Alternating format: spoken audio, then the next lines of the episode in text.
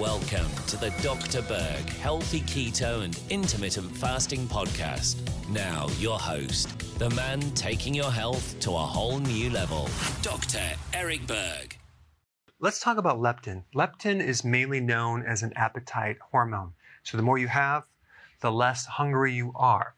But leptin also has a huge immune function that I want to talk about. And uh, as a side note, the Greek word for the word leptin means thin because of the suppression of the appetite.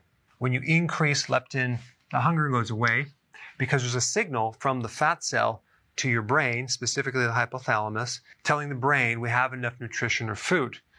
But when leptin is low, you are hungry.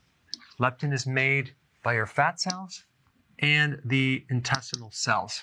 But here's the problem chronically high levels of leptin, start causing what's called leptin resistance. Now, this is very similar to insulin resistance, where you have this high level of insulin produced by consuming a lot of carbohydrates. And what happens over time is your receptors start to downgrade, and now you can't absorb that hormone anymore. Same exact thing happens with leptin.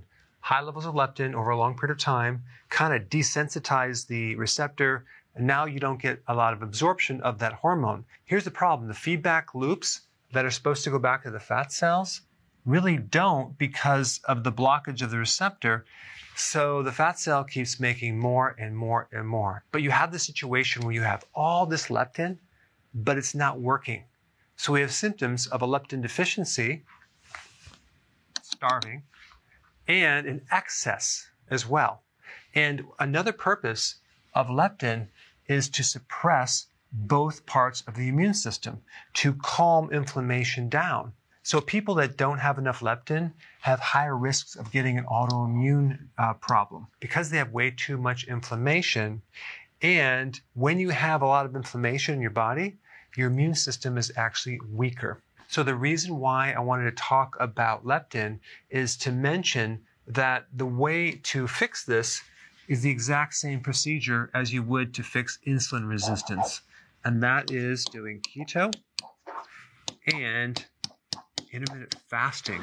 These together over a period of time will solve insulin resistance and leptin resistance, which will also help your immune system greatly. So when people ask you some of the benefits of keto and intermittent fasting, you can tell them it has a huge benefit on helping suppress inflammatory conditions as well as supporting a healthy immune system.